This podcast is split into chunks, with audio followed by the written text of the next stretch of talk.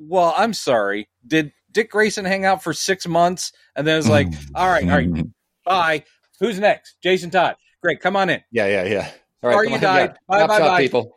Uh, Tim Drake. Tim Drake. Is he here? We're just going to the. Ne- oh no, he's here. Okay, great. Six months. Okay, Tim. Drake, five Stephanie minutes. Brown? Five minutes, Tim Stephanie Drake. Brown. you're up, Robin. You're up. So what's what's going on, Mr. Jones? How you doing today? Well, I have a message for you from someone very special. Does his I'm name go- start with a J? No, Really? no, no. So here it is. Ho, ho, ho! Merry Valentine's Day, Chad! ho, ho, ho, ho! Oh yeah, that guy. Yeah. Uh, I guess he's Doesn't know what holidays are. it is. Yeah, a little out of season. What did you want for Valentine's Day? Oh, a relationship with someone emotionally available? Ho, ho, ho, ho. yeah. I don't know what the fuck that is. Uh, I'm okay. How about you? Pretty good, man. There's a. You keep expanding your shelves behind. Is this just well, yeah. As as I'm digging stuff out of my closet, I keep finding ooh Atari cartridges and and ooh my dad's copy of 2001. At, at some uh, point, uh, it, we'll start the podcast, and there's going to be a whole diorama behind you. There's going to be like, "Oh, I forgot. These are famous Civil War battles." They'll be like, "What the fuck?" Oh, by the way, um, I'm going to tilt this up so you can see I've expanded a little bit my Superman shelf, which is above me there, just because I realize I have lots of little Superman stuff all over. And I Yeah. needed to consolidate them. So there's like little animated series. There's a little Christmas tree ornament Superman up there. Uh, yeah. So the Superman, and I still need to move that shelf so I get back my signed Action Comics number one. Maybe when I finally come up there and visit you, we can make that a, yeah, a it's like, project. dude, come on, I need some help. I need some. Anyway, Speaking of Superman stuff on the shelf, one of the one of the cartridges I found was, was no, this. do you have it? Oh my god, but that was a terrible game. the artwork is really lame. Oh, oh, I What? think because Sears, Sears, Sears and Roebuck packaged this one. Must have been some tie-in Uh. they did with Atari. I have several that are like and that. that just was the best they came games. up with. yeah. Well, there's a bunch of games like Adventure has this on it, and a couple of the other ones they can Pong. So Wow, they really cheaped out. I bet the artwork was all in the box that Yeah. that came in. Yeah, But Superman them- was not a good game. As No, much it as I was happy, it was like, oh, save Lois. Uh oh, Lex Luthor throwing bombs or whatever the fuck.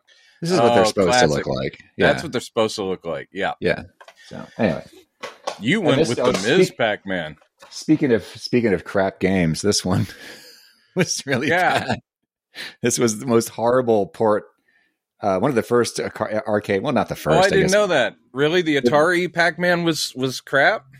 Oh, terrible. The first one, anyway. The Miss, pa- Miss Pac-Man's actually pretty good. By that time, they'd kind of figured it out more. But that that one, Pac-Man and E.T. are like two of the most notorious. Oh, notoriously E.T., of course. Did you And watch that, that- documentary? Yes, yes, That it's was so cool. great. It's so cool. I mean, I'm um, just, I'm still jealous. Even if you had some shit games, I'm sitting there going, dude, you had an Atari. So I had I don't to have a play at friends' anymore. houses. Yeah, Uh, that's okay. There are emulators, and Jesus, at this point, you can play them all on your phone. You I know, know, you get like uh, Atari's 50th anniversary pack, and suddenly you've got them all, and you're like, boop, boop, boop, boop, boop, boop, boop, boop, and it's not the same. the the fast, the most fascinating thing about we'll, we'll get into the real show at some point. People just Yeah, this on. isn't the show. We're going to edit all this out, Hang except for that bar. brilliant bit about Valentine's Day. yes.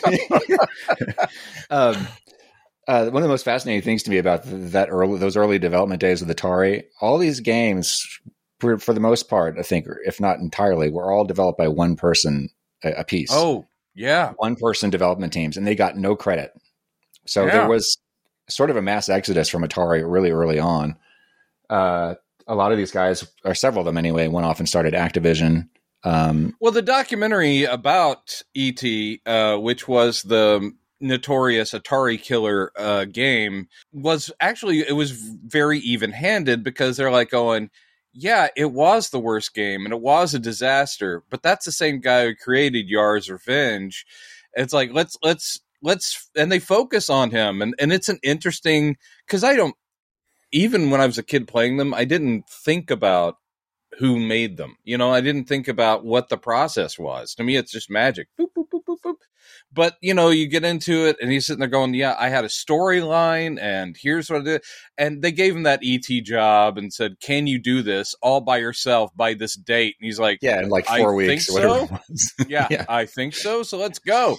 No, you know, I actually enjoyed that game. You know, there were there were I mean, pretty much all those adapt uh, adaptations or adaptations. Adaptations. adaptations. Yeah. But it was that most of those movie to game adaptations back then were pretty pretty lame. But because they the games because they- themselves were so limited. I mean, Yeah. it, that you really had to stretch your imagination. For instance, with Superman, you really had to stretch your imagination that those blocks were the Man of Steel, you know, flying around Metropolis. I can still remember the the sound of it though. It was like when he was flying from, and, and it's Oh. like you, you could move down from one street to the like you, if you go down off the screen, you're on the next street. That's how that's how you move from block to oh, block. You don't remember that? I I played that game a lot, and it was lame. Was lame, but it, that's all we had back then. I, I love I Superman, so I played the I shit out of that game. Activision. I think Activision did a Spider-Man one, if I remember correctly, where the Green Goblin was somewhere. dropping Yeah. dropping bombs on you. Activision did a much better job with with uh, the limited resources that the 2600 had. Well, Activision had the benefit of coming a little bit later, so Mm-hmm. their graphics tended to be slightly better, slightly more mature. You Yeah. know, the smaller pixels, so they could do more detail. And you're like, oh, well, what like there was there was one for I haven't I, don't, I haven't been able to find it, but I had the the one for Raiders too. Oh, and oh wow, just like ET, the, the one of the things that the games looked horrible and they were just these weird pixelated blocks and stuff. And but the what made them interesting were the game mechanics themselves. Is like they're essentially treasure hunts. Both of those games. Oh, yeah, They're yeah. Very, very very strange the way the, the each Didn't screen was set up have is weird. have uh, cobras that you had There were to. cobras and tsetse flies that you had to avoid. oh wow, yeah, yeah. and, um, there was a and I, scene I, and the whip was all like, whick, whick. Yeah, yeah, yeah. The whip and this hat that that looked like was Yeah, just little. yeah. You're like, was I just- guess that's Indy. If you squint, It was funny, but I remember there was a scene that that that recreated the the map room and- from the movie. oh wow, yeah. That's really the only thing I can think of that that was like, oh yeah, that's kind of like. Chad, I think it's about time we announce to our fans uh, we're very old. Uh, we really just need to get that out of the way. Yeah, Sorry, everybody. sorry about the age thing. So, uh, how are you? There is plenty to talk about, actually, just There is. because. And I will say, when you sent me the links before, I mean, we recorded today, like these are things we might talk about in the future. I had not heard of either of those, and now I'm totally jazzed. So I'm like, Yeah. wow, those look great. I didn't even know. Yeah, but just by the way, people to fill you in, I just found out myself right before we taped this that Jim Gaffigan's got a movie coming out called Linoleum, Linoleum with uh, with Rhea Seehorn from from uh, Better Call Saul, Oh, and it looks really cool. Very kind really of weird. does. looks like a weird, like a like a maybe a Coen Brothers movie, or who's the guy who did uh, uh, Being John Malkovich? Uh, what's that guy's name? It's, it has this Um, kind of other, yeah, otherworldly, uh, surreal feel well, to Spike it. Jonze, Spike uh, Jonze. directed it, but but you're thinking of the writer guy who adaptation is also him, and uh Cynic Dosh, or how you pronounce that, in New York.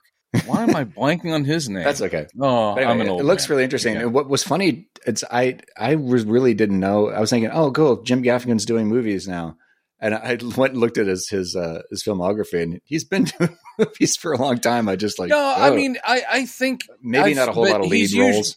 Right. He's very often he's he's similar to uh, another great uh, comedian, um, Andy Daly, where you'll see them in movies all the time, and they're always going to play the insurance guy or the doctor or something, and they'll have one funny scene where they're somebody's doctor, and you're like, "That's great," and then they go away, and you're like, "That's actually a very funny person." let's develop a movie around them. But yeah, this looks like a, a an interesting fit for him. It looks very, uh, yeah, it's surrealist but whimsical sci-fi. It seems like, and Mhm. I'm on board. It actually, you know, if you you look at it, it's like, oh, I've seen this before. There was the uh, uh, astronaut farmer guy uh, that Billy Bob Thornton played. and uh, going all the way back to the 70s, Salvage One. Do you remember that No. with Andy Griffith? Houston Control, this is Salvage One. Radio check. Over. What? it was a TV show in the 70s called Salvage One, and Andy Griffith played this old dude who built a space worthy rocket in his junkyard. And he and his crew would go up into space to collect junk. They they actually would go to the moon and pick up like stuff. They were salvage people, but you know, and it wasn't really in the future. It was supposed to be modern day and uh, so the name of his company was Salvage One, and they Did had they this like funky rocket that they would go up into space. Houston Control, this is Salvage One. We are lifting off. Did they do crossovers with Space Nuts? Whatever. No. Was that the Bob The far- Denver one? Yeah, that far out Denver? space nuts. Far Out Space Nuts. Um, there were there were two. There was a Lost Saucer with Jim Nabors and Ruth Buzzi. oh yes! Oh my God!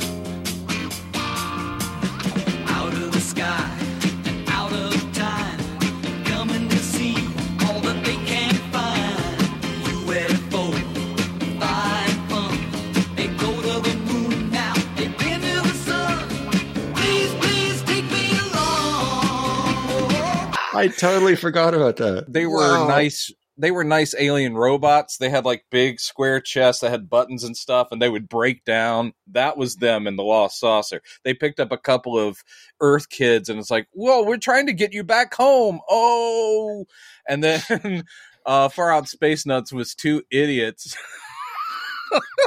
Played by Bob Denver, where it's like, wow, that's the best he could get after, you know, After Gilligan, Island yeah, and um who was the other guy yeah. The character actor was in tons of stuff back in the days. yeah chuck mccann i think but they were um they were uh worker dudes who accidentally launched themselves into space uh because the button he thinks They were- says they were lunch janitors, He's weren't like they? yes they were janitors it's like hey isn't it about time for lunch it's like oh there's a button for that here but it was launch Lunch. I said lunch, not lunch. oh no Oh, Sid and Marty Krofft, you wacky Sid and Marty guys. Krofft have a lot to answer for, but they're both long dead. Yeah, I used to watch the shit Chuck out of those McCann. shows. You nailed it, Chuck McCann. When you Very say you nailed it, that's both affirming and it also just means how sad my life is. you're both lifting me up and you're smacking me down.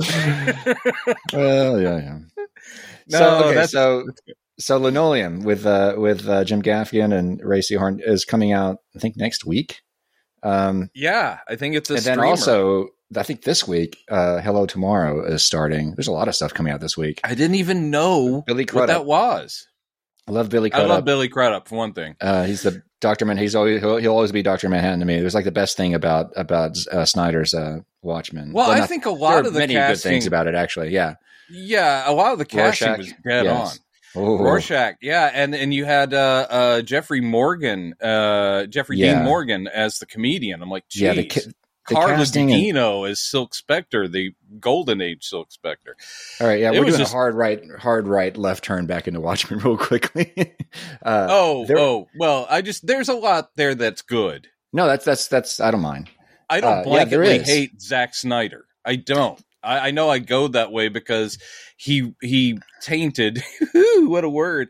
He tainted a lot of of what I wanted cinematically out of DC, but at the same time. 300 was a spectacle. I'm not a huge fan of it, but it was good. Never saw and- that one. Uh, and talk about a direct adaptation from Frank Miller's graphic novel. It's like, yeah, he just did it. And then Watchmen, that's about as good as a two hour, two and a half hour version of that storyline could be. Yeah, my only my major beef with that film was the two kind of major story element changes that he changed, um, which was uh, what Rorschach does when he when he finds the the child murderer pedophile guy.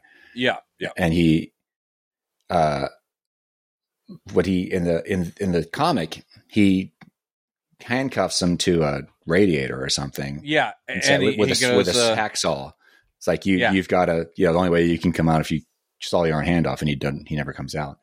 Yeah. And in the film, he just in the film he just chops his brain open, chops. Yeah. you know, puts an axe in his head, like what or no, a cleaver the- in his the- head. Yeah, Yeah, The- because of the dog, yeah. and the yeah, and and and so And I get it, but yes, Alan Moore's thing is more like, don't ever say I, you know, don't have mercy. I've given you an option. Yeah, I've given you a chance to escape. It's just Right. really going to be horrible.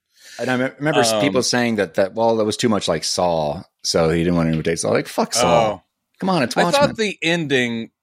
This is we. This is how our podcast is. We're just bouncing around, but I think the ending.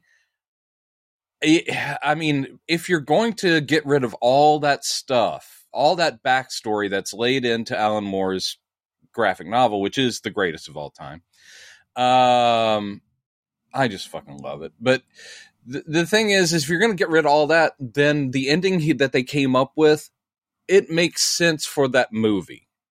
I'm not saying it's good or great, but I remember not being too thrown. I was like, yeah, that's a way you can go. That's not terrible because they didn't have all the stuff about the missing writers and artists and and you know all these scientists that are missing and turns out that Ozymandias has kidnapped them and made them create this fake alien and all that. It's like, wow, that how are you going to get that in that movie? Um, I loved the HBO series. I fucking Yeah. loved the HBO series. I, I like that they brought the alien back for that one in the in the backstory. Yeah, and then it's still the story from the comic. It's just like, yeah, but here's the thing: there's this, uh, there's this sort of leftover thing where they have the reign of of the little alien squid things. I'm just like, God, that's great.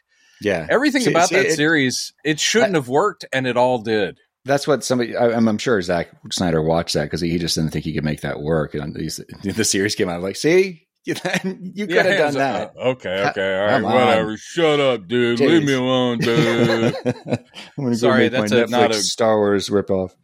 That's not a good Zack Snyder. I'm working on it. I got Okay. this idea. It's called Man of Steel. He's like, you know, not your daddy, Superman, and Pa Kent's a dick, and uh, he kills Zod at the end. I'm working on it. That's we're gonna get right. sued. Cut Mr. that Snyder, out. I'm gonna have to put you on hold. What? Um, All right, I'll just be I'll be kicking it. You just let me know. Uh, yeah, I got an idea for the Flash. He's so fast, he just he just runs through everybody and they explode. Uh. yeah. So okay, or, to wrap this up really quickly, our little little weird detour. I had no idea we're going to wind up going through that little Nope. neighborhood we just No, went me through. either. But uh, yeah, Billy Crudup in Hello Tomorrow uh, looks really interesting. Um, he, where he's selling real estate on the moon, or he he's pretending to. I'm not really sure what's going Well, on. Well, it seems to be set in the idealized 1950s that didn't exist. The idealized sci-fi 1950s. And and it looks weirdly like a uh, this is also not hard sci-fi. This seems satirical, but it looks like it is almost like the Music Man. Like his job is selling um, land on the moon, and people are into it. But I guess he discovers that the company works for or the people who are, it's like that's not possible. Doesn't matter. We're making all this money. It seems like that's the idea. So he is selling something that doesn't exist, that can't happen um, but he they are living in a world with flying cars and that kind of stuff and robots Oh, yeah. that walk Okay. dogs All right. and, and- and i'm looking at it going like that's great it's like alternate past not alternate future it's an alternate past where all of that sleek 1950s sci-fi exists but the one thing that they're trying to sell is not possible which is life on the moon or living on the moon i don't know i'm down for it it, it Yeah. looks really great What, what was That- again i don't know where you found these things i was like what i didn't even know that exists Huh, yeah. I, I, I, the title reminds me of this old, that old movie. It was based about a, about a 40s era or 30s era radio station. oh station. pleasantville No, no, no. Uh, Oh. but it had a similar, like, hello something, uh, or good morning something, or good night something. It was, it was like a reference to the show that the movie was about. And it was about the cast of a radio show. Damn it! What was that? Man, I have no idea what you're talking about. Oh, have know been what I'm talking- drinking? You've been hitting that uh, that whiskey that you uh, Okay. you keep you know celebrating on the show. Our sponsors. Um, uh, what was it? It had a really similar. God damn it! Movie about. Wow. What was that thing where the guy was like, ah, blah, blah. Eh. We're gonna have to come up with some sort of uh, interstitial theater. music that plays when we have to do old man Google lookups.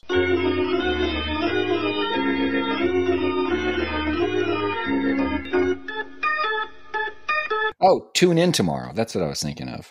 Oh, Tune tune, in in tomorrow. Yeah, is that right? Am I thinking of right? I Is think what- it's um, Because this Well, has no, I- Keanu Reeves. I don't remember Keanu Reeves being in that movie. Maybe, maybe it is. Yeah, 1990. I guess it is. Barbara Hershey, Peter Falk. Yeah, that's the one. yeah. Isn't that actually an adaptation of um of Aunt Julia and the screenwriter? Is it? Yes. Oh, turns out I'm right, says Wikipedia. It's a good book, and of course, with my things that I do, you know, uh, old time radio Yeah. show that we put on, uh, of course, I've dived into a lot of media that's about that. Though I don't think I I saw Tune In Tomorrow, but I think it was a long time ago. And Yeah, was- Tune In Tomorrow is not fantasy at all, really. No, no. Um, it's Just just, a That old timey title kind of maybe. yeah, exactly. There's also um was it Tomorrowland, the movie that I didn't see that was Oh, based yeah. on the uh the Disneyland ride I have not seen that either. or Disneyland area. Uh yeah, it looked pretty interesting and then I heard reviews saying it's not that good. And then I cried silently to myself. Um, One thing we need to talk about today though, yes. and you've been avoiding it. I know that it's not your favorite. We need to talk about the Flash trailer. Oh, yeah. Of course, that is the number one thing. One one thing on my list. I was I was trying to avoid. I was trying to insert Picard season three before that, but yeah, we, we might as well get that out of the oh, way. oh, well, I mean, we could talk, but Picard season three. All I can say is I'm incredibly excited about it. You know, yeah, it's like I, I am too, I, and I did not like season two of I that you show. didn't. No, no, no, What- what- Monsieur. oh, all right. I want to hear what. What we'll we'll hold off on Flash. Right, talk yeah, about yeah. Picard season Stand two. the What was your problem stand the line, Flash trailer. We'll be right with you. Um, yeah, I, I, I, the first season of Picard, I thought started off really strong, and I was, I really dug what they were doing with the whole idea of them, uh, like, uh, they had this captured Borg ship that they're doing experiments on. You've got Hugh there. It was, it was great to Mhm. see him again. it? hmm Of course, I didn't like, you know, he had a good arc though. But there, uh, at- for, it's, it, by the end of that that first season, it just started getting really messy, and I just couldn't understand why they were making a lot of the decisions they were. And then the second season, oh, I, I just I was down. I was totally Wow. down for this whole this whole. uh the, they're they're doing an homage to to the voyage home, you know, where the, the Sure. going back to San Francisco and back in time, and it's very very campy, and I, I was totally down for that. But I just thought the writing was absolutely horrible from start to finish, and I just could not get behind it. None of the character motivations made any sense to me. I was really angry that they there was a complete lack of respect for the canon that they were supposedly building from, because uh, there was a the whole show. You know, the, it was kind of nice. They do, they do have uh, Guinan in San Francisco, which is we knew she was there hundred years before. There was that Right. that that episode. God, I can't remember that what it's called. Where they it's a really cool, you know, uh, grandfather paradox uh, story. Basically, those those stories where you find an object, um, and, Yeah. and then you you go full circle. I didn't describe that very well. Well, Uh, with season two, my my only complaint with it uh was I there's a little bit of an eye roll when Star Trek concept but I mean original series it's just they're always going to bounce back to the past which usually means contemporary earth so they can do some jokes and I was like okay but they still had some great scenes I was like okay I get it and then um their Han Solo guy dude, the the roguish dude stays behind because he falls in love with a nurse, and I'm like, I mean, this is echoes of so much Trek, but at the same time, it was well done, and I liked Seven of Nine and uh, and what's her name uh, being badass ladies running around, you know. So I didn't mind it. This I- is uh, really where there's a lot of things that that this is where I was what I was getting at. That that that great uh, next generation uh, two parter where they go back in time because they find Data's dis, you know disembodied head or Right. uh, you know in a cave near San Francisco. Or no, it's actually on a planet. that- it's on was this that- distant planet somewhere. And but so it was wasn't want, that Times Arrow, and they end up meeting Mark Twain and all that stuff. yeah, Mark Twain, yeah.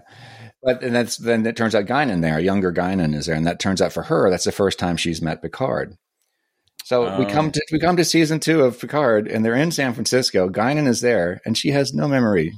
That's a she has no idea who Picard is. She knows she's heard of his ancestor that he's there to to to uh, to save, Right. uh, or or to encourage whatever is going on because she didn't. I guess she didn't want to go on the launch, and he had to talk her into it. But and I had no problem with all of that. It's just like, why did you throw that out? Well, you can't tell me that the writers didn't know about that because clearly they're in San Francisco and Guinan is there, so clearly so they this knew. thing, this little thing, which you can talk about. I mean, if you read comics, this stuff always gets excused by, well, uh, they had already there had already been so much tinkering that that could have been altered, and so this is now the new first meeting. I mean, there's just always something Yeah, where you but go, they didn't yeah, even time, address it. time streams. It's one of those things like you you were saying with John, like I forget what it was. There was some issue that we you and I had a problem with that he didn't care. He's like, it's just one Yeah. sentence, John. It's one sentence. It's Of- of true. dialogue. That's true. Picard had no memory of meeting her before. Uh, he he did like, uh, he could have, but he didn't say. Well, by the way, you don't you probably don't remember because of the time streams messed up. Well, he no, But he wasn't met he- before. I, I think the whole thing was he was trying to fly under the radar. He knew that was Guinan. Yeah, but why would why would they? Why the, the point is that the writers completely left out of the story for no reason that I that I'm aware of, and you're so that angry. pissed me off. You're so angry. And that, that that that wasn't it though. That wasn't the whole thing. Uh, there was a lot. well, there's a lot of stupid choices they made. that I didn't understand. Like they got that actor who played the time cop in, a, in an old episode, and you think, oh, cool, maybe he's actually going to be playing the same character. No, his, the, his his whole character showing up had, had almost nothing relevant to contribute to the storyline. In fact, um, the, the and this the, the really I think the thing that bothered me the most was Q's motivation. Okay, okay, he's got a mental problem and he's dying but yeah, none of none of what he did made any sense. Like he's trying to have have uh, the younger uh, the, again yet another ancestor of uh, of Data's creator who looks exactly like him, trying Yeah. to run down Yeah. Picard and trying to run Picard over in an SUV or whatever it is. Like yeah. and Q because Q told him to do it. Why? What? And at the end, Q's like, "Don't you see, Picard? It's because I love you." It's like you tried to kill him. you trying? Well, No, Q is always going to. Eh, well, he's always going to be confusing, and he's always putting Picard through a test. And it was all just Faustian bargains. It's always a thing with Q, and, and it happens in a lot in sci-fi when you've got a god type character or a devil type character. So the whole thing was that ancestor of uh, of Noonian Singh or whatever the name is. Um, he's an asshole but they gave him the motivation of Q has the secret to help him, um, you know, keep his daughter alive. So basically, it's like, what do you want me to do? Oh, I just run over that British guy, that elderly man. Oh, I'll do that. Um, so I mean, I think that they explain the motivation. It's just not that great. It's like you want the secret. I got the secret that'll fix all that your science nonsense. All you have to do is run over that guy, and he's going to survive anyway because he's Picard. And it's like, ah, Jean Luc, I'm glad you survived. Yeah. Uh, Q never makes sense. That's kind of Q's thing. Well, But I, you are totally legit. You watched that season and you left it going. "Mm." I, I kept hoping that it was going to. I watched every episode all the way to the some end. Some stuff I didn't like, and some stuff I did. I thought we spent too much time. This is what this is something I, I I have a problem with Star Trek in general about this. Anytime we visit these great captains in their either the future after they've retired, or in the case of Kirk when he goes into the vortex, whatever the thing is, um, and that's like his perfect place. I'm like, why are they so obsessed with with like not even 21st century? They all seem to be like 19th century. They all like polished wood surfaces and horses and stuff like. I'm like, dude, Yeah. come on, man. They can't all be like, ah, yes, the smell of Old Spice. I'm like, fuck you.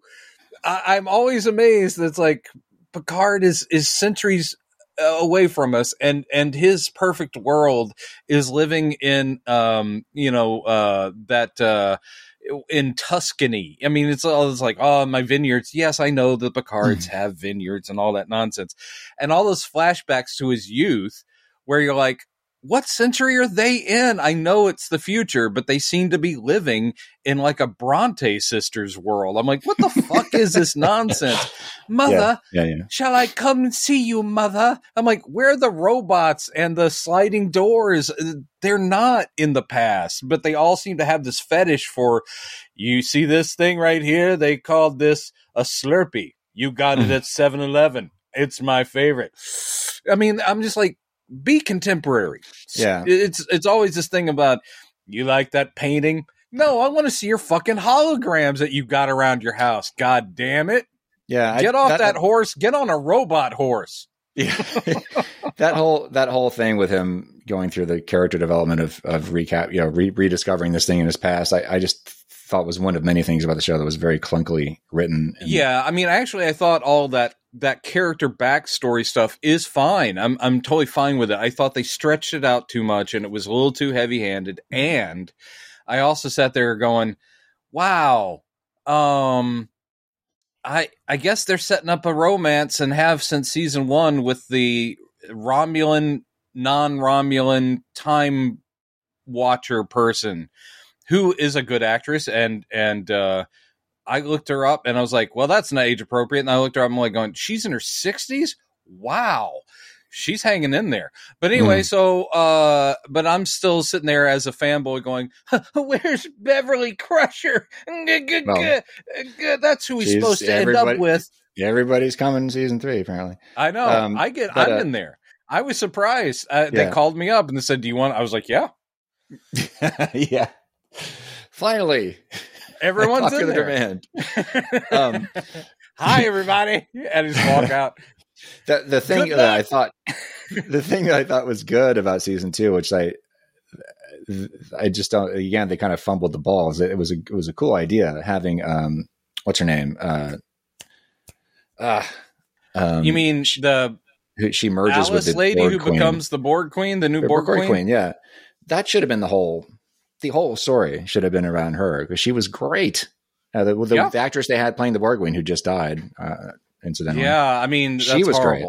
So uh, they had a really good Actually, thing. I I sat Really there when there. that when season one, you know, and they showed the Borg Queen. I was like, I was like, are they doing some sort of digital de aging, or is it just makeup on Alice Krige or whatever? I, I thought it was her, and I was like, Yeah. wow, Yeah. she. No, Yeah. it's a completely different actress who's totally nailing. and she those were some of the best scenes with the scenes that her with her in it and with them Uh, yeah, they were. they were really good uh, and i like that there was one scene where i thought okay this is well written was the scene where picard was talking to his ancestor and giving her a pep talk outside that gala whatever it was and the the you know it was one of one of picard's you know words of wisdom speeches and it was Boy, That- he that- does those all the that, time. that was very well- written i was like okay here's picard i was like where where i don't know where he's been up until now but here he is so I Yeah, wouldn't it- have it even was- brought it up. Oof, you just hate oof. the show so bad. I'm just Well, I was amazed curious at to how see what you thought about hate it. but I'm still I am excited for three because people who who agree with me who hated season one and, and two way more than I did. Uh, Robert Meyer, Meyer, Robert Meyer, Robert Meyer Burnett is is one who's been very vocal about this. That the he's actually been he has a history of working on Trek too. I think he he was involved in the uh, the Trek uh, restoration project. Um, Yeah. back in the day for the original series uh, he was very vocal about disliking. He like he doesn't like like any of the new Trek. You know, he doesn't like uh, he doesn't like Discovery. Doesn't like uh, Strange. Well. Discovery doesn't do much for me, um, and I really hate. I, I I've stated this many a time. Uh, my big problem with prequels is they're reductive. They're not only reductive because we keep going back to the past, but they I always say the problem with prequels is they make what comes later less impressive. In other Yeah. words, I want Kirk to be this great trailblazer. But if we find out that this this other captain met Romulans years before, or this person, and here's Spock's kick ass sister. What? Adopted human sister? Don't fuck with I mean, fuck you. Yeah. And it just, I'm like, no, don't keep going backwards. Is it cool that we get to meet Rainn Wilson as a younger uh, Henry Mudd? Uh, I mean, Harry Mudd? Yeah, sure. But still, I don't want prequels. I want you to go forward and tell me the stories that happen after Kirk, after Picard, after them, because that, whatever we will be watching, won't have any impact on Yeah. what we already cherish. yeah. So I really like Strange New Worlds. I was surprised at how much Yeah. I really enjoyed it, and it feels really like good. old Trek. Yeah. yeah. Um, and Pike, great. I like he's not Kirk. He's actually a kind of a doof, and I like it. Um, but a very somber thing because he knows his future. That's kind of a great twist. This is great, but it's still a prequel, and I'm like, stop it. God damn it. And I think even Discovery, didn't they like season two or something? I, I stopped watching it. I watched a couple episodes. Didn't they jump to the future because they're like, shit. Three man. thousand years in the future. Yeah. It's like, all right, fuck you guys. Fuck you guys. We're out of here. Apparently, um, Spock never loved me because he never brought me up. I'm out of here. Woo. See what I, what I don't understand is like why didn't they just? And I guess this was just because they're trying again to appeal to the, the hardcore fans, which they have failed miserably because pretty much you all mean the porn original- fans? Yeah, all, pretty much. You know, mo- a lot of the hardcore hardcore Star Trek fans don't do not like Discovery.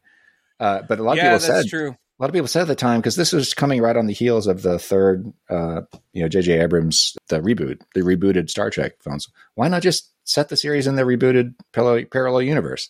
It's one of the cool things about those movies. It, it yeah, is a- the Kelvin universe. they avoided uh, the prequel Kelvin problem by putting it in a parallel universe, which was brilliant Yes, idea to get I around don't know why problem. they didn't say, yeah, everything we should be watching now, we can also just uh, Mhm. enjoy without it tampering. And the, you don't have to tell the same stuff. stories, you know. No, man, I tell you, Abrams, uh, Abrams did a fine job with Star. Trek, surprisingly good, and he did a decent job with Force Awakens, decent. Mhm. But the thing with Abrams is, let him do one and get him the fuck out of there, because the next Yes. move he makes will Yeah, be yes. wrong. yeah, I am. Uh, no, the con thing. Here's the deal. You have rebooted a universe and you immediately jump to a rehash or reimagining of one of the greatest stories. A story, by the way, that only works. Star Trek 2 only works because they already had that history. They had Space Seed. This is an old villain. This is something you've earned. Spock dying and Kirk being torn up about it, then they flip it for this. You want you know why that works? Because they had been best of friends for decades. This thing is 2 weeks after they've met, one of them dies and he's like, "Boy, that sucks. Oh, Yeah. no, I'm ah, I'm going to Yeah. get revenge for you, Mr. Kirk. I'm going to beat on Khan." yeah, Man, if they had done the second movie as a rehash of Space Seed, like here's our our introduction to Khan uh, in this universe, but it's not the story points of Wrath of Khan. You have to earn all that stuff. Like yeah, the great thing about Star Trek, the first one, is they're all meeting each other for the first time, and you see the the little germination of those great characters. You see, oh yeah, Bones and and Jim, they pretty much instantly are like bros. There's that frisson between Spock and Kirk. That's great. They're not there yet.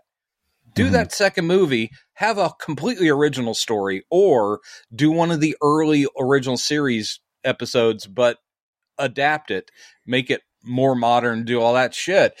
Uh, but you don't jump to one of the greatest movies, which really works because you've got an old rivalry and an old Yeah. friendship. the only and, and J.J. Abrams did put this in the movie to try to Oh, we're solve- jumping on JJ again. Our party address that problem. But this this was this was one of my the things about the movie I, I liked just because it was Leonard Nimoy because he was still around. And so the younger Spock was able to call the older Spock, say, "Hey, uh, this Khan guy, is there anything you can tell me about him?" And and the older Spock's like, Yeah, That's, yeah, it's uh, great. Like, uh, that's, uh, you're not going to like what I have to say. Basically, this is bad. I love that scene. But just it- whatever you yeah. do, Yeah. do not bring up Corinthian leather. Oh yes. Come on, a little joke about uh, Ricardo Montalban. I was ticking back through my head there. I was like, oh, that's a commercial reference. God. Yeah. Also, uh, don't bring up, don't ask him whether those are his real old man pecs. yeah. The old man cleavage. Old man, cleavage.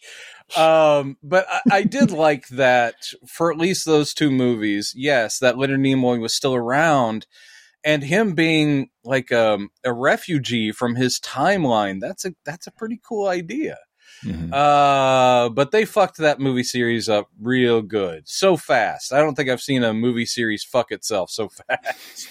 I mean, Yeah, even even the the the sequel trilogy of Star Wars, there's so much stuff in Last Jedi that that is interesting, and Mhm. then of course gets totally scrapped. Yeah. So I don't think it. I don't think Last Jedi is a failure at all. I like it a lot. Actually, it needs some editing, but I I love it. And then of course it's like, quick, JJ, fix it. Oh, I the way I'll fix it is ignore all that shit and um and come up with some really bad paste over continuity that bullshit. Sorry, sorry, I'm getting angry again. Yeah. hey, let's talk about show. the Flash. okay. Um, but yeah, well, well, very quickly, uh, Picard season three, I think is starting in two days.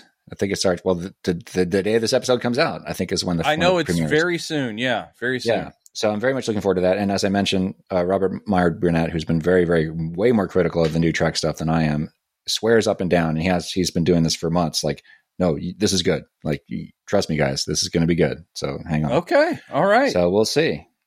So yeah, Flash trailer. This looks good, and it's I'm I'm I don't know. cautiously I mean, it- optimistic. Yeah, it looks good. I was surprised that they didn't. I was a little confused because I kept was like, "Where's Ming? Why aren't they using the Queen soundtrack?" But I'll I'll watch it, I guess.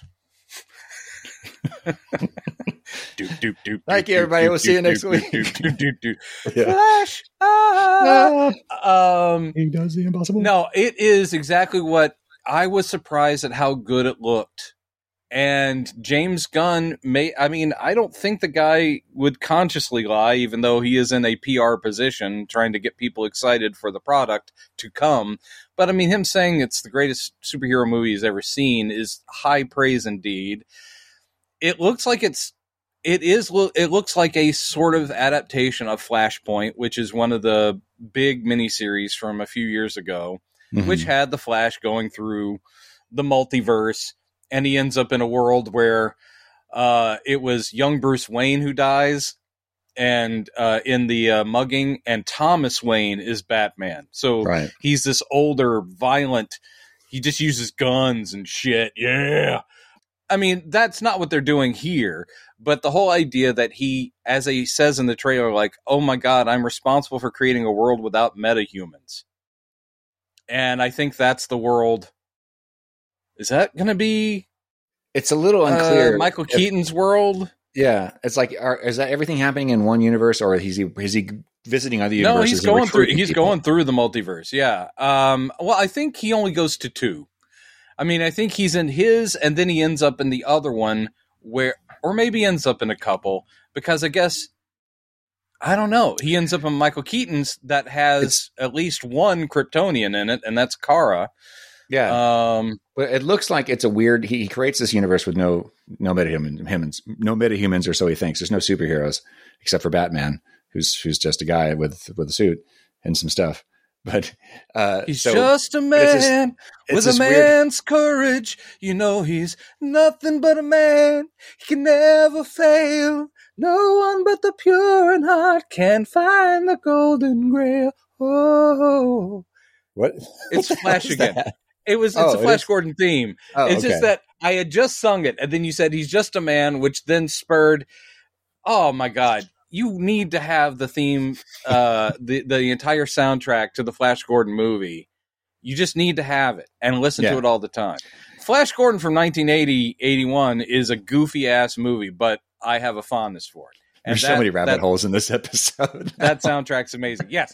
But anyway, Um, so the uh, trailer does also show a little too much because I think we also in the trailer see a scene in which uh Barry Prime, or I guess the one from the Snyderverse. I like that we get Snyder. both Affleck Yeah. and Keaton. That's kind of great. Um but they show that scene where he's doing the ah and the lightning is going through him and then getting his other Barry self. So I think we're seeing him give the other Barry flash Right. powers. Yeah, I was watching Um, some, some breakdowns of that that you can see very briefly in the in the, in the trailer that the Batwing, um, Keaton's bat plane is is hovering above above them with a with a chain Oh. coming down. So he's Oh. channeling the lightning down. So they're all three of them are working together to try to recreate this experiment. So what, what I'm what I'm clear but- what I was what I was trying to say is that uh, it, it looks like he's created this weird amalgam universe, but that's a, a mixture of the uh, uh, the you know Keaton's Batman, uh, the Snyder verse, and um, some others. You know, some some other strange stuff where obviously the Flash never happened, and there's no other superhero. Superman never made it to Earth for some strange reason. And it looks like I know you said there was a theory that the this this new Supergirl was was the offspring of Christopher Reeve's Superman. Yeah, they're calling like, her it looks like they're just Kara, riffing which on. It looks like maybe the thing is because in Flashpoint, isn't it that Superman has been been in an underground bunker like she is in this movie? Like, that is true. In Flashpoint, um, like the government claimed, you know, the ship, and so Superman, you know, never was Superman. He was being experimented on, all that stuff. right? Um, so that is possible what they're doing here. There's really no way of knowing. I mean, they. Right. I remember when they were. There's no way of knowing until we see the movie. But when they, when they were kind of announcing it and dropping hints, a lot of the theory was that Michael Keaton's Batman had been her mentor, and now that we see her literally being broken out of prison, I'm like, hmm. And I mean, if she is literally Kara Zor-El, if she is that universe's Supergirl and not the daughter of Superman and Lois, you know, let's go with the black hair. She looks great. The costume looks great. I mean, one of the things is I don't mind Elseworlds. They are so part of comics, What If and Elseworlds, that the only thing then when they do it in movies is when they say, no, canonically, this is your Spider Man. And he organically makes his webs. And you're like, oh, okay. That's the only Spider Man we get, even though I, I like those movies. Yeah, when you do something like this where we get two batmen who are completely different uh, a barry allen who is uh, who looks like ezra miller and not a blonde nerd with a bow tie if the whole thing is just like eh in the universe in the multiverse the the classic guy exists. We just haven't seen a movie for that guy. Stop hitting your mic. Um so in other words i'm okay with her not being a blonde chick from Argo City. Um, yeah. I mean, that's every, everything in this universe is all screwed around anyway. So what what Yeah. difference does it make? So And it, the, the footage looks really good, man. yeah, yeah, And you got two different Flash outfits, and you've got an evil Flash. They do that thing with the uh, I, the Dark Flash and him are boot to boot, and they're taking off. And I'm like, what? I don't even, I don't know what I'm looking at. yeah. That's what I A heard. A lot of they're- it is just guesswork because I don't know. yeah. And where will it end? Like, apparently, Gunn may have overseen like a button scene that will actually sort of make it clear where his universe takes over. Which I think is where this rumor was coming from. That was sort of cleared up, cleared up, you know, before before the trailer came out. That there was a, a rumor that I guess Grace Randolph had dropped um, on Twitter about this this button, possibly this button scene you're referring to, where there's a wholly different Batman who shows up at the end. And the rumor was that he was played by somebody who previously played him, but it's oh not. Oh yeah, they're like Keaton one of these three guys, Affleck. Yeah. and, so and it, oh, is it is it Clooney or is it is it is well, it, it, uh, can't it, it can't be is Val it Christian. Bale? Or you know, obviously Yeah. can't be Kilmer, yeah. So that so people were leaning towards well, so it can't be Clooney because his movies were terrible. His movie was terrible, right? Was there only one he was in? Was it He the only Chris- did one. He did Yeah. Batman and Robin. Batman and Robin. Um, yeah. So people were saying maybe it's Christian Bale, and people going. Some people like that idea, and some people are like, "What? No, that doesn't make any sense." And uh, so finally, Gunn came out on Twitter on Sunday, I think it was a couple days ago, and said said no, it's going to be a new actor. It's not going to be. But I- he didn't say. I- I mean- he, he didn't say that Christian Bale is not in the scene that we're referring to. I think that Oh, maybe if if if the rumors are true that the Batman, another Batman is showing up, the it's Batman that prob- we're going to probably get just with a little, Damian is going to be a brand new actor. yeah. Well, yeah, for for the new DCU stuff. Yeah. But this but this button Bold. scene that you're referring to that possibly has Batman in it, that might actually be one of the old actors. Just just for like some little brief, brief But scene. what what purpose would that be? Like they're all just standing there going, "Oh, you're Batman? Yeah. What about you? Oh, I'm also Batman. Yeah, How yeah. about you? Totally Batman. Your name's Uh, Bruce. My my theory was But at really the same time, Spider-Man: No Way Home. yeah exactly that that, that was all my three thinking Spider-Man, and they go, uh, "Excuse me, Peter," and they're like, "Yeah, huh? Oh, sorry, Right. him? No, him? yeah. It's like, Come is it going to be like Crisis, a Crisis thing where all the all, all the universes are getting erased and combined, Oh, or or, are they leaving a multiverse, or are they leaving a multiverse? I think they'll leave a multiverse. That's Well, a smart is- thing to do. This do. is what I'm thinking. Like, so if he brings a button scene, he wants to kind of put these other characters to bed without just erasing them and or just not saying anything about it. I like the So- imagery. James Gunn tucking in Michael Keaton Batman. Yeah. You're gonna be okay. Okay. Nighty night. Close those eyes. So maybe th- these people who there's some characters who have no home, like their original universe is gone or something, and and Oh, Flash sure, figures out some way to deliver them to another universe. Ooh, that's a just good so happens idea. To be the Dark Knight universe, or It'll just or Clooney's, be Clooney's Batman and Robin universe. Yeah, the nip of the bat, bat nipple universe. We'll call it. the Nipverse. I, I don't know. I, I, Uh, it would be weird. We do, speculating. after all, we do have a movie already with Batfleck and Keaton in it, so why not? and I gotta Yeah. say, I mean, chills, Mhm. chills with with old Michael Keaton, who I have to say, even when I saw him in uh, Spider-Man: Homecoming, I was like, you've kept yourself in shape. I mean, you're an old dude, but you're you're still like a wiry little guy. I'm like, yeah, all right. And so when they were saying like, oh, he he might come back as Batman, I was like, are they just going to totally obscure him in shadow or something? I was like, no. The, in the trailer, I don't know if they're doing anything CG to, to clean it up, but he looks great in the suit. yeah. Well, and there's I a, know that he is old Batman. They don't have to de-age him. There's like, no, he's Bruce Wayne. He's just very, he's still in the suit and he's old. whether there's a shot I missed where it's it must be before that scene where they're in the Batcave, where I'm guessing it's Bruce Wayne and he's got long, long like old, like gray stringy hair. Oh, I didn't see that. Yeah. So I'm, I'm guessing is that there's that scene that they everybody's making a big deal about where where where Keaton goes, yeah, I'm Batman, um, and they're it's like why are they surprised that they're already in they're already in the Batcave? They're already Maybe in the they- Batcave. They may have encountered him first because I'm guessing that Barry's trying to find uh, Bruce Wayne. Yes, that's see it's true, and it's Ben it's very Affleck. He's possible like, that "Oh, it's not his Bruce Wayne. Yeah, he's like, uh, he was probably different. denying that he's Batman at first, like going, "No, Batman, what's that?" And then they, they find their way into the Batcave. and He goes, "Okay, I'm Batman." That's Plus, my I will is say too. this: it, it's a it's a much better modern version of his original cowl because they were still figuring that shit out back in 1989. But yeah, but I, I'm sitting there looking at it, and there's no doubt about it that I am strongly in the camp of the the tall, pointy ears. Um, all the Snyder stuff where he wants to be doing Frank Miller, so it's all the little like I have. um, when they just do that silhouette when Keaton walks in and it's just like boom, I'm like, God damn it, it's primal. I love. I mean, we. I love superheroes. I love the comic world. So Superman is my guy, but talk about chills. I see Batman on screen and I'm always hoping it's good. Um, so this trailer worked for me and I am hopeful.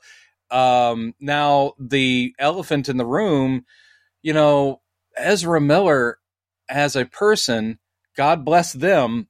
I hope everything comes out all right for not only them, but also the people they affected, because it's not just Ezra Miller. If it was something that they did to themselves with all that stuff, that's bad.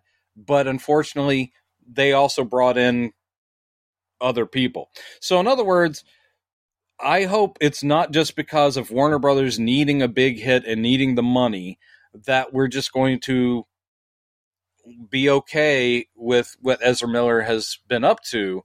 I really want to like this movie without having that shadow over it. But Mhm. yeah, Yeah. I don't know. And if this Yeah. is Ezra Miller's last run, haha, as Flash, I thought they were good. But you need to be a good human being. So Yes. maybe the next Flash movie is a different Flash. Yeah, And I will be okay with that. yeah. That was the Um, thing about the change the subject back to the Bale rumors, Christian Bale rumors. Like, Oh, yeah. I guess in theory, I guess I can see why people would be excited about that, but it really made no sense to begin with. Like, why would Gunn, having the chance of a lifetime to re- to to do the DCU he wants to do, why would he say, "Oh, see for Batman"? Oh yeah, let's just go. Let's just use I, Christopher. I didn't Christopher buy Nolan's that. Batman. I didn't. I heard that rumor too, and I There's no didn't way buy it simply. si- no, simply because even if he wants to do a Batman and Damian movie where Batman is older, and I, I really wish they would. I mean, we do have the Batman, and we can just go over to Matt Reeves' universe and have fun with the young Batman. But if they want to go older, I he would be an idiot not just to find his guy, Yeah, his Batman yeah, uh, it's like, yeah, we don't need to bring back Christian Bale, who has better things to do. Well, and I was reading. I've been reading this finally, getting around to reading. It's great, isn't the it first great? part, Batman and Son. And I get. Oh yeah, I wanted to show Andy Kubert's artwork is Yeah. gorgeous, but at times Yeah. just abs- absolutely breathtaking. I mean, panels like yeah, this. I look mean, at that. come on, that is absolutely fucking gorgeous. Plus, So- also the blue cape. Yeah, yeah. What a But it- flashback! Blue and I mean, gray. Side note: it, there, it looks like Batfleck is wearing a blue and gray suit in this in, in the Flash. Um, Oh. There's some brief, brief battle sequences where it's clearly not Keaton; it's Batman. Oh, Yeah. So I need to go back and rewatch. I watched it a couple times, yeah, and Um, I'm just, you know, there's a this- person in a red cape flying around, and I was like, get, get, get. What's there's two things that's interesting about this is uh, Morrison's uh, Batman and Son run. The the Batman in the story is not that old.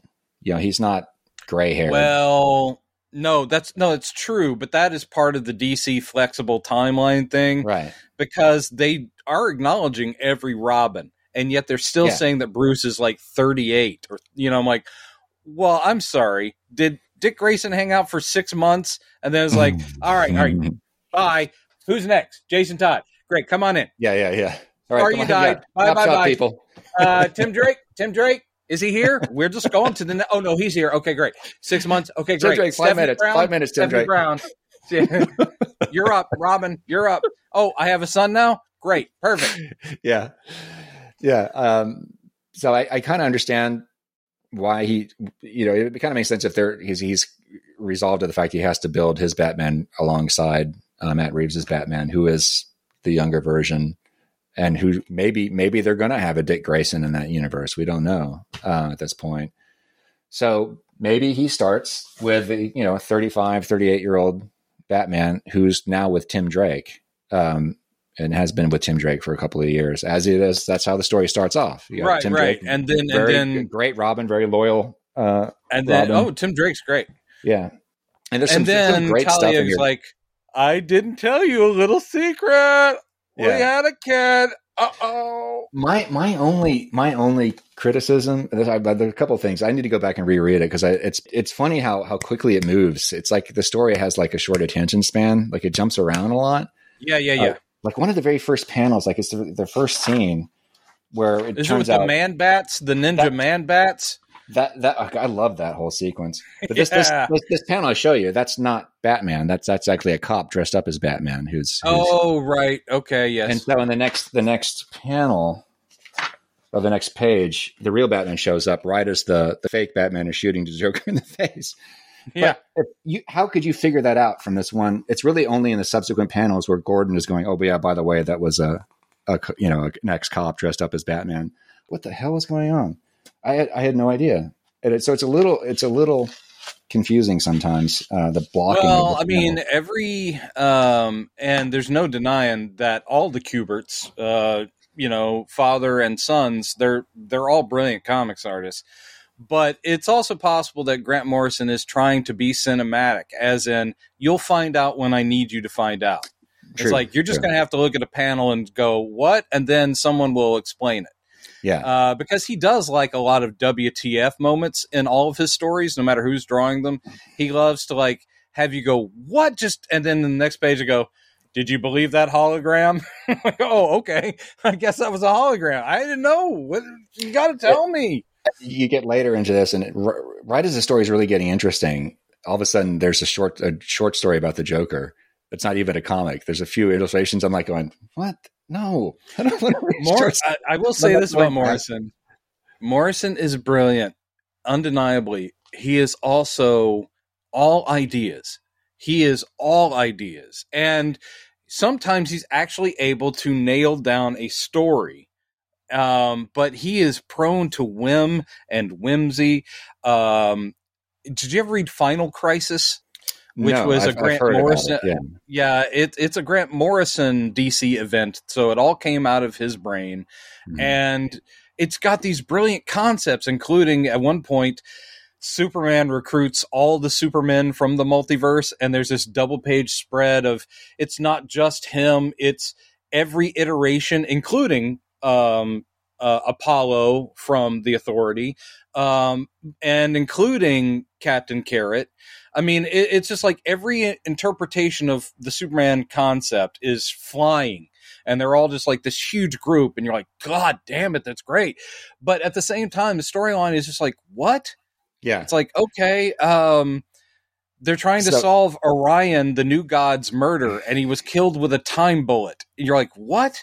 And at the a, bullet shot through time, and then um, at the end of it, uh, it's Batman versus Darkseid, and you're like, what?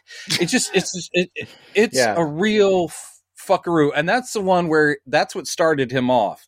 Grant Morrison's run on Batman is because he did the whole thing of Batman dies in Final Crisis, and then his soul bounces through time through a bunch of different Wayne family members. So you see the Wayne family, they all become sort of Batmen, and you're like, okay. And then he resurrects in the modern day, and then and Grant Morrison's like, great. So I mean, I'm like, what? Yeah. And I love the man, but it's just like maybe two less shrooms. yeah. I'm not saying cut out the shrooms, just maybe just two less. because that the, the story, and I'm sure this is what what uh, Gunn is ex- really going for is the story of Damian Wayne being introduced and, and stuff, and the dynamic between him and Tim Drake and and, and Yeah. Alfred is great. It's great stuff. I, but I just wish that that that Grant Morrison could have hung with it a little bit more. So, oh wait, here's a short story about Joker. Here now I'm jumping into the way future where where Damian Wayne is now the Batman and he's bald. I don't know Yep. why, but I, I, and I was I got to that point. Oh, like going, you know why? Because he got were those I thought there were genes from Ra's al Ghul. yeah, oh, Ra's al okay. Ghul has that majorly receding hairline. I I thought I thought there were issues issues missing. It's like, oh wait, were there other issues that were Oh, written by somebody the man- else? the man just and, bounces and I had around. to look it up. It's like, no, that's what he did. So I have to go back. I have to re-engage because I was No, getting frustrated. uh, so now that That's I've what he kind of, did. I'm kind of uh, more more acclimated to it now. But uh, you're you're getting you're you just got to get see- back into the the Morrison vibe, which Yeah, is but- real loose. It's just like I'm trusting you. Take me on an adventure. Yeah, uh, but I see why. I definitely get why um, Gunn wants to do that story. You know, I get it. Um, I, I will Oh, say, of course. as far as the Morrison ride, the, the- he's I, I, the one I read before this was also Superman, which is uh, oh here it is. No, where did I put it? Oh here it is. Yeah, it's it's just Which way is also, like I said, it's a bunch of short stories. it's in a way. trippy, yeah, but it's a, it's a lot easier to follow. Yeah, it's true. Yeah. So anyway, so uh, yeah, so there. so there was no Marvels trailer. I guess there no, were I thought there would be. It, there that was the rumors of it. rumor, yeah, and uh, that's But we- okay, man. we did get another Indy trailer, which nobody was talking about, and which I know there was a lot that came out on Super Bowl Sunday. But it was, I, it was, it uh, was a- you know, it was I like was too caught up in the game. I know, man. Go sports team. But as far as Indy, it still looks good. I'm still It really, still looks really good, psyched. and finally get a little bit of Phoebe Waller Bridge shouting "Indy," and him going, "What are you doing here? I'm trying to save you." That's funny. Uh, and then them jumping out of a plane. Which I'm wondering if they're going to quote uh, Attack of the Clones there, if like you go, "Good job," which is that scene in the, the the stadium, but where they're where they're they're they're shackled to those those Yes. posts. Obi Wan says, "What are you doing here?" To to Anakin. Anakin goes, "Trying to save you." He goes, "Oh, good job." So I, I I hope there are no callbacks to Attack of the Clones. I hope not too. I couldn't help but think that it's like I'm trying to rescue. And then you." immediately after that, Phoebe Waller Bridge has the midsection of her clothes torn away. yeah, right. Ah, the curse of Padme. Um, it looked great. It did look great, and you get some Mads Mikkelsen in there. That's a great scene where he just goes, "Are you still the same man you were?" He goes, "Are you still a Nazi?" Yeah, come on, yeah. I'm there. And I people are still don't know what the fuck it's about, but I'm Right. ready. yeah, uh, yeah. People have been talking about the de aging in the in the trailer, which does look really good. Um, Yeah, it, it looks better than The Irishman. yes, very much so. I I liked The Irishman. It could have Yeah. been shorter, but and that technology is amazing. But what was funny, and I, you probably saw this too, Yeah. is once it had already been released, there were amateurs online going, "I can do that better," Yes, and then yeah. they were like posting, "You're like." Hire these people. That looks so much better than what we got. Well, that's what happened with uh, with with Lucasfilm um, when after that last uh, that the final episode of season two of The Mandalorian came out with Luke. You know, get great moment, Oh yeah, but but not so great effects on his face, which we all kind of forgave. It's like, okay, that looks weird, but thank God he's here.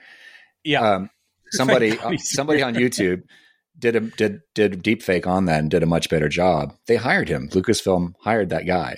awesome. And then we get in Boba Fett, Book of Boba Fett, we've got much better looking uh, Luke than we did in the uh, Mandalorian. That's true. it- they are doing do you that. think they're going to uh, clean that up for a release at some point? Oh, the the Mandalorian, like go back and Yeah. fix it. Yeah, I, I keep Yeah, I keep like, hoping. oh, I've we- gone we back and checked a few times. Yeah, I'm sure Oh, we when- can do that. I'm sure when it when it happens, it'll make the news. People will be talking about it. Yeah, no, I think that's uh, because again, the technology is not exclusive to anybody. So there are people out there just randomly doing it, and you're like, that looks better than what was in that thing. It's Um, insane. But also, the problem is not just about de aging faces; it's about body movement. exactly. Um, because Irishman, uh, watching, uh, yeah, the, even the curb stomping, where you're like going, that's supposed to be a 35 year old Robert De Niro curb stomping a dude to death, and you're like going, yeah, no, that's a 70 year old man or, or 80 year old, and it's just like in Captain Marvel. I love Samuel L. That guy has held together so well. Uh, and he really acts the fuck out of I'm young Samuel L. It's 1990, and then there's that scene where he and uh, Captain Marvel run across that hangar, and I'm like, no, that's a 70 year old man running. I'm sorry, there's there's no digital de aging for like, oh, I'm coming, here I yeah, come. yeah, Uh, maybe it's time for a whole body swap at that point. I know. but uh, I, I know Indy is Indy is got my hopes, and I'm, really just hoping. I, I got excited about this because right this apparently this is this is not new news. This was this was dropped or, or hinted at several weeks ago. But James Mangold looks like he's going to Oh. be directing the Swamp Thing film, and he's very excited about it because he he tweeted tweeted a picture of it, then James Gunn retweeted it. So it's like well, obviously he's Uh, probably going to well, I be mean, directing the on, movie. that's they haven't yeah. announced it yet, but that's cool. And It James- uh, Mangold did uh, Logan, which is a great movie, one of the best Yeah. superhero movies ever made. I think. Um, little, little some some things that could be better, but it was still really good. uh, And- when you compare it with all the other solo Wolverine movies, it's fucking Citizen Kane. Yeah, including the one that Origins? didn't he do one of them himself the first one? Uh, What do you mean? Wolverine, the first Wolverine. Uh, Mangold did that and Logan. He did two of those. Did he? Yeah. He didn't do X Men Origins because that was crap. no, no, that not means that one. did he do That's- the Wolverine, Yeah. Which was the better of the? Uh, okay, Yes. so Logan is Logan's great. Logan is Yeah. Oh, it's fantastic. So I, I'm really excited about that because it's you, you, and apparently Spielberg is still he didn't direct this one. Obviously, Mangold's directing it, but but uh, Spielberg did have a pretty close, from what I understand, he was he was around while they were filming this Indy film. So um, well. That's that's good. yeah. So I mean, I, I that, that's the only thing is I kind of wish for symmetry's sake it was him, but y- you just gotta let go and let God, Chad. You gotta let go and let God. yeah, the Wolverine. That's the one he did. And Yeah. I, I was looking at this recently. I, I, I didn't know uh, Kate and Leopold. Remember that? It's another movie with uh, Kate and Leopold. Jesus. Jackman. Yeah. hmm he directed that as well. Did he? Uh-huh. God, he's worked with that man a lot. And he wrote it. He wrote that. He wrote, or at least co-wrote that. Kate and Leopold. Interesting. Jesus, Kate and Leopold. So I'm I'm really excited about about uh, Indy and uh, Uh, I am too. Um, I mean, all these little, it, it's all coming down the pike. I have to. I've never been good about managing my expectations because I am a kid still, and I get worked up.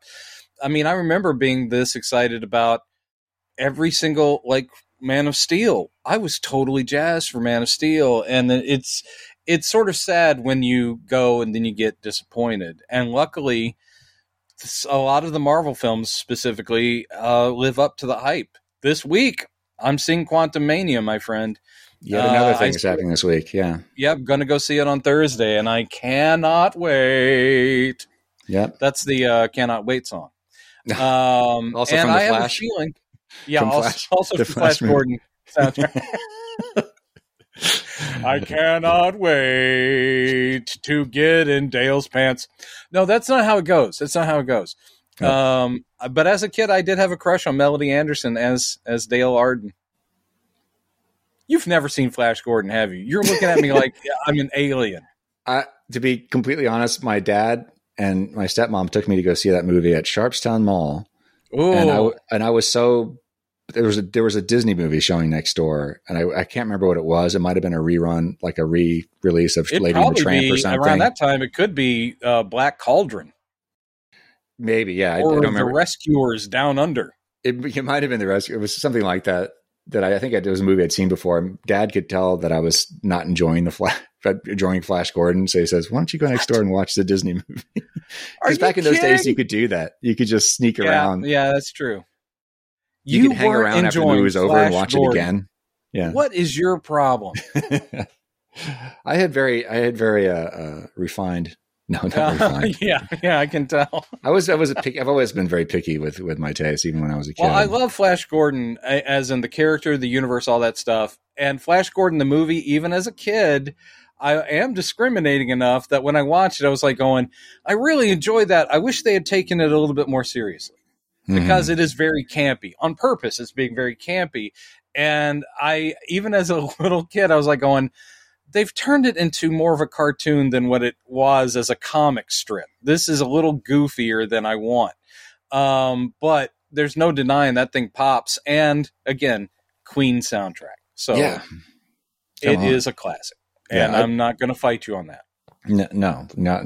Also, you're I not like. I would not be able to through the screen. yeah. Here come my fists of justice, Chad. Watch out. Bang. Boom. Yeah, good. That's what I wanted. um anywho, so so much to be excited was it. for. yeah. Yeah. Uh what else? By the way, did you you saw you got you got the pictures of the Oz Wonderland War that that Oh yeah, I did remember that. Yeah, I did remember. Well, I, obviously, I bought the the issues, but I, I was digging this out. I was like, "What? I have no memory of this." This- and you can Yeah, see this little little price tags. I, I think I bought it at Nan's, or there were back issues that I bought somewhere. now, did they did they come like as a pack? Some uh, like comic shops will do that where it's like no one's wanting these Captain Carrots, so we're going to put 10 of them in one bag and say that's a $2 bag. No, apparently not. They were two fifty a piece in Oh, uh, sep- shit. separate bags for yeah for nineteen ninety or whatever it was. I bought them. That's uh, You you no one loves Alley Cat Dabra and Fastback the Turtle like you do, man. Those are the only two I Yeah. remember by name. Captain Carrot, Alley Cat Dabra, and uh Fastback. Who were the other one? There was the duck that's like Aquaman. I don't know. See, I, I, oh, I get the Pig up. Iron. Pig Pig, Iron. Iron. Yeah, he's like Colossus. Oh God, we're One of the reasons why I like that comic so much is because at the time I was writing my own superhero stories with animals in them. Oh yeah, Before that, I had Super Dog, I had uh, Fast Cat instead of the Flash. I had Pig Hulk. it's funny, it's Pig Iron, Pig Hulk. Somehow I predicted. Um, you predicted it. Your uh, your psychic powers are strong. it- and my favorite, my favorite character I made up was a sort of a version of the, of the Changeling, and um, I don't know some other character called Alter Dog, who was a, a shape shifting dog. and he had he had like his his uh, his he had kind of like puffy poodle hair. Chad, it's, it's time for you to finally admit that you were writing this comic in your 30s. I uh I mean I can't judge. Now when I was a kid, uh oh, I'll ask you. What superpower did you want when you were a kid? I I just wanted to be Superman. Period. You just wanted straight out to be Kal-El. yeah. I had weird ones, man. I had weird ones. One What's- was I really wanted to be able to turn into a werebear. Like not actually just a bear, because a bear, though powerful, you know, limited. I wanted to be like a bear man, Oh, yeah. and I called the character Bear Man. Yeah, you've talked So- about that. Yeah, and so when I was like uh, in kindergarten and first and second grades, I had this reversible winter coat that had brown synthetic fur uh, on the inside, and I would flip it out so the fur was on the outside, and it had a hood, and I'd be I'm Bear Man. Um, I I didn't have the powers though. and uh, and then later, as a kid, I really wanted electric powers. I really wanted to shoot lightning out of my hands. Right. Yeah, you said you didn't want, but but not you didn't want to be an electric bear. You just you, No, because that would, because no, be that's weird. ridiculous. That, Yeah. that doesn't. uh, and sometimes you'll see a character where it's like uh, that someone's created in an indie comic or something. You're like going, dude, uh, someone should have stopped you at that point because some Mhm. people are like, why not? There's one. There's this. Oh, this guy. Uh, have you heard of Comicsgate? No, what is that? Comicsgate was a uh, an online and still is this online community that basically, uh, including professionals, not just nerd fans, who are like going, comics have gotten too woke. Uh, everyone's too sensitive. Women don't belong in comics. It's like horrible kind of misogyny and this kind of nonsense. And they're like going, remember when comics used to be fun and they were badass and all the characters had huge boobs?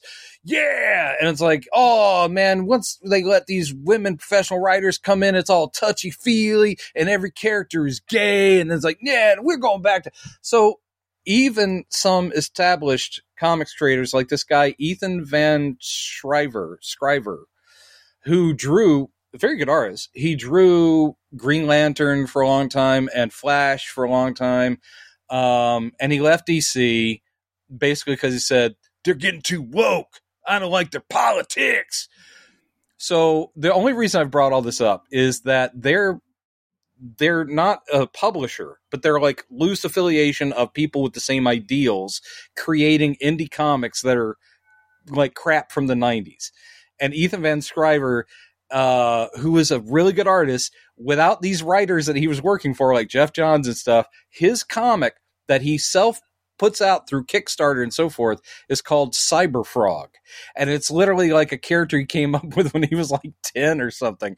And I've seen instances of like Savage Dragon. There's a good example.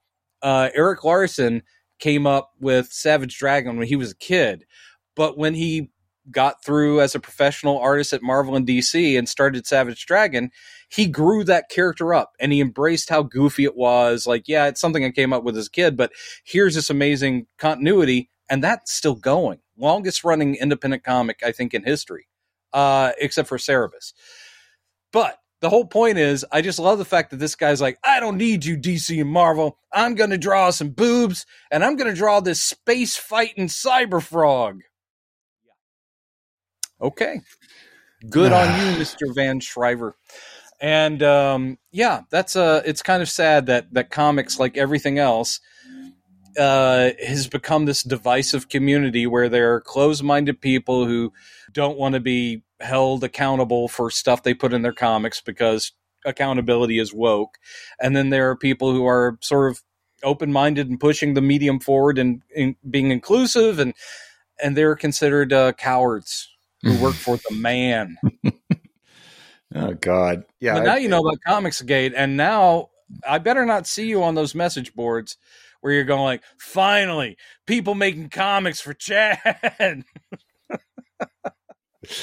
yeah. But when you said that, I was thinking, oh, like GamerGate, because that was another big thing. well, thing. yeah, it actually it, it got the gate thing because of that. yeah, Uh, because that's similar. It's exactly that. It's a bunch of gatekeeping nerds who didn't want women in their gaming communities. It's like I don't want to go up against these chicks who are on their Twitch and stream and they're doing the thing and uh, like women get out of games. You're like, what? Are, what are you people Yeah. talking?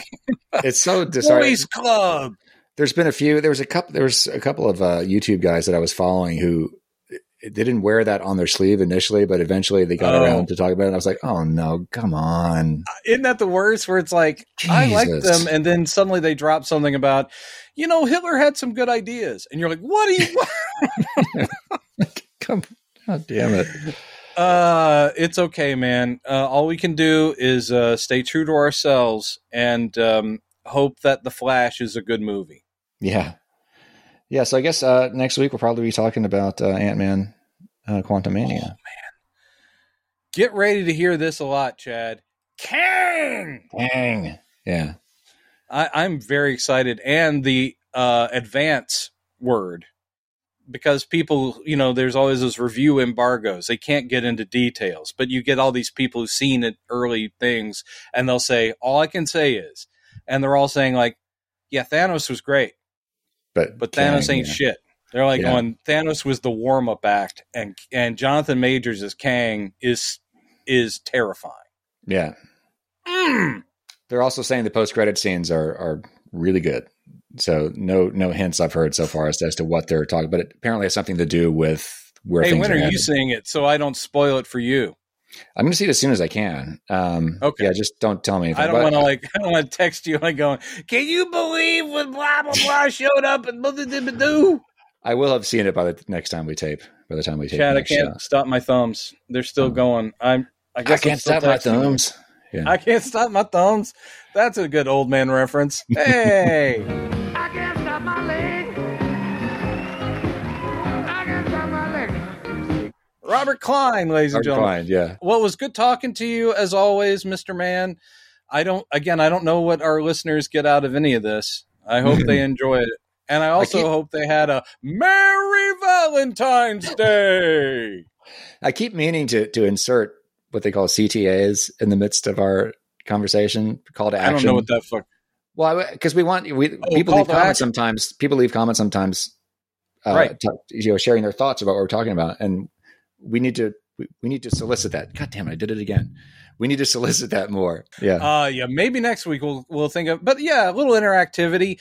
That's a good idea. Let's just right here wrap up and say uh Chad, you and I are always willing to talk about anything, which is I think pretty apparent because I talked about Cyberfrog and actually gave a guy who I think is a piece of crap way too much airtime. But um thanks. what do you guys what do you guys want to hear us talk about? Is there a subject or fandom that you want to hear our hot takes on? Which will probably be mild room temperature takes but um yeah if there's something like we just haven't thought of if you guys are like when are you going to get around talking about battlestar galactica? I'm ready That's going to be a long homework assignment for me because I didn't watch that series. Space 1999 will not be something I'll address because that show bored the shit out of me when I was a kid. So I can't Oh, talk about that. Yeah, I didn't watch that either. Um, I, watched, the original some of it. Battlestar Galactica. Yeah, for sure. Oh yeah, no, that's what I was talking about. By but I also command. watched the I watched the recent one and it was really great. And I helped Edward James Olmos on the phone. it's another celebrity tech support? Story. Yeah, tech support for Final Draft, the screenwriting software, that, Oh, and I that's worked for those guys too. Wow. I, uh, my celebrity stories. That's going to be. I'm going to start doing my own like uh, podcast of just like Brendan Meta Guy, called Brendan Meta Guy. well, Um, can you can you tell a story in like two minutes since you just brought it up? sure, he was very nice and not very humorous. Um, and I get it. Like he was just calling, like, I need help with the software, and you are someone who works with the software. And I, our company said, look, if it's someone that you know that calls in, because we do get celebrities and directors and whatever, blah blah blah, help them with their problem first. Once you've helped them, at the end, if you want to wrap up by saying, by the way, big fan. So that you know, I did that exactly. I helped him with his problem, and he was just so serious.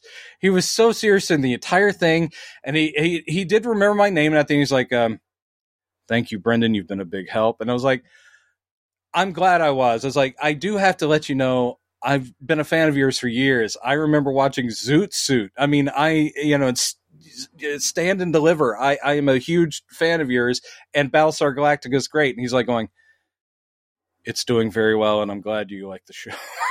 he was so he was so flat affected, and he didn't seem like I was annoying him, but he just seemed like I got no time for this. Yeah. Um, so that's not one of my great celebrity stories, but I remember hanging up.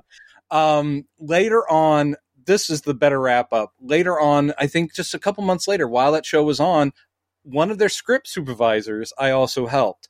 And I mentioned I am a fan, and I was of Battlestar Galactica. She was like, Oh, Brendan, you've been awesome. And I was like, Yeah, I, I helped Edward with a problem before. And and she goes he's a little grumpy. And then she goes she goes i'm so glad you're a fan. She goes you know what? You helped us out so much. I'm sending you some stuff. And i was like really? You don't have to. But a box showed up at the final draft offices for me and inside signed cast photo. I still have my battlestar galactica cap and um it the little thing that was signed by her was just like brendan you were awesome and then it said so say we all with her name on it oh, nice. yeah, it was totally. I was like, look, I just did my job, but uh, she was very appreciative, and that was very cool. Oh, she you- also sent me a, a, a, a DVD box set Oh, wow. of their first season, Holy shit. I already owned, so I gave it to somebody else. can can you if you think of it after this can you take a picture if that's the sign if you have it handy her saying so say we all Oh no, it's not. It's no, it's not here. Or if it is here, oh, okay it's in a box in the thing. I swear I didn't make it up. I'll bring out my Battlestar Galactica hat, which actually is in my hat collection Yeah. over there. But pictures or um, it didn't happen that's not what i'm saying Yeah, pics or it didn't happen. Yeah. Uh, did I tell you about the time that Orson Welles gave me his Oscar? I just, I don't know where it is. It's somewhere over there. I got it. No, totally got it. Um, but that's my story there, and uh, nice. he was a lovely gentleman. But uh, I will talk later, and uh, uh, so say we all. so say we all see you next week people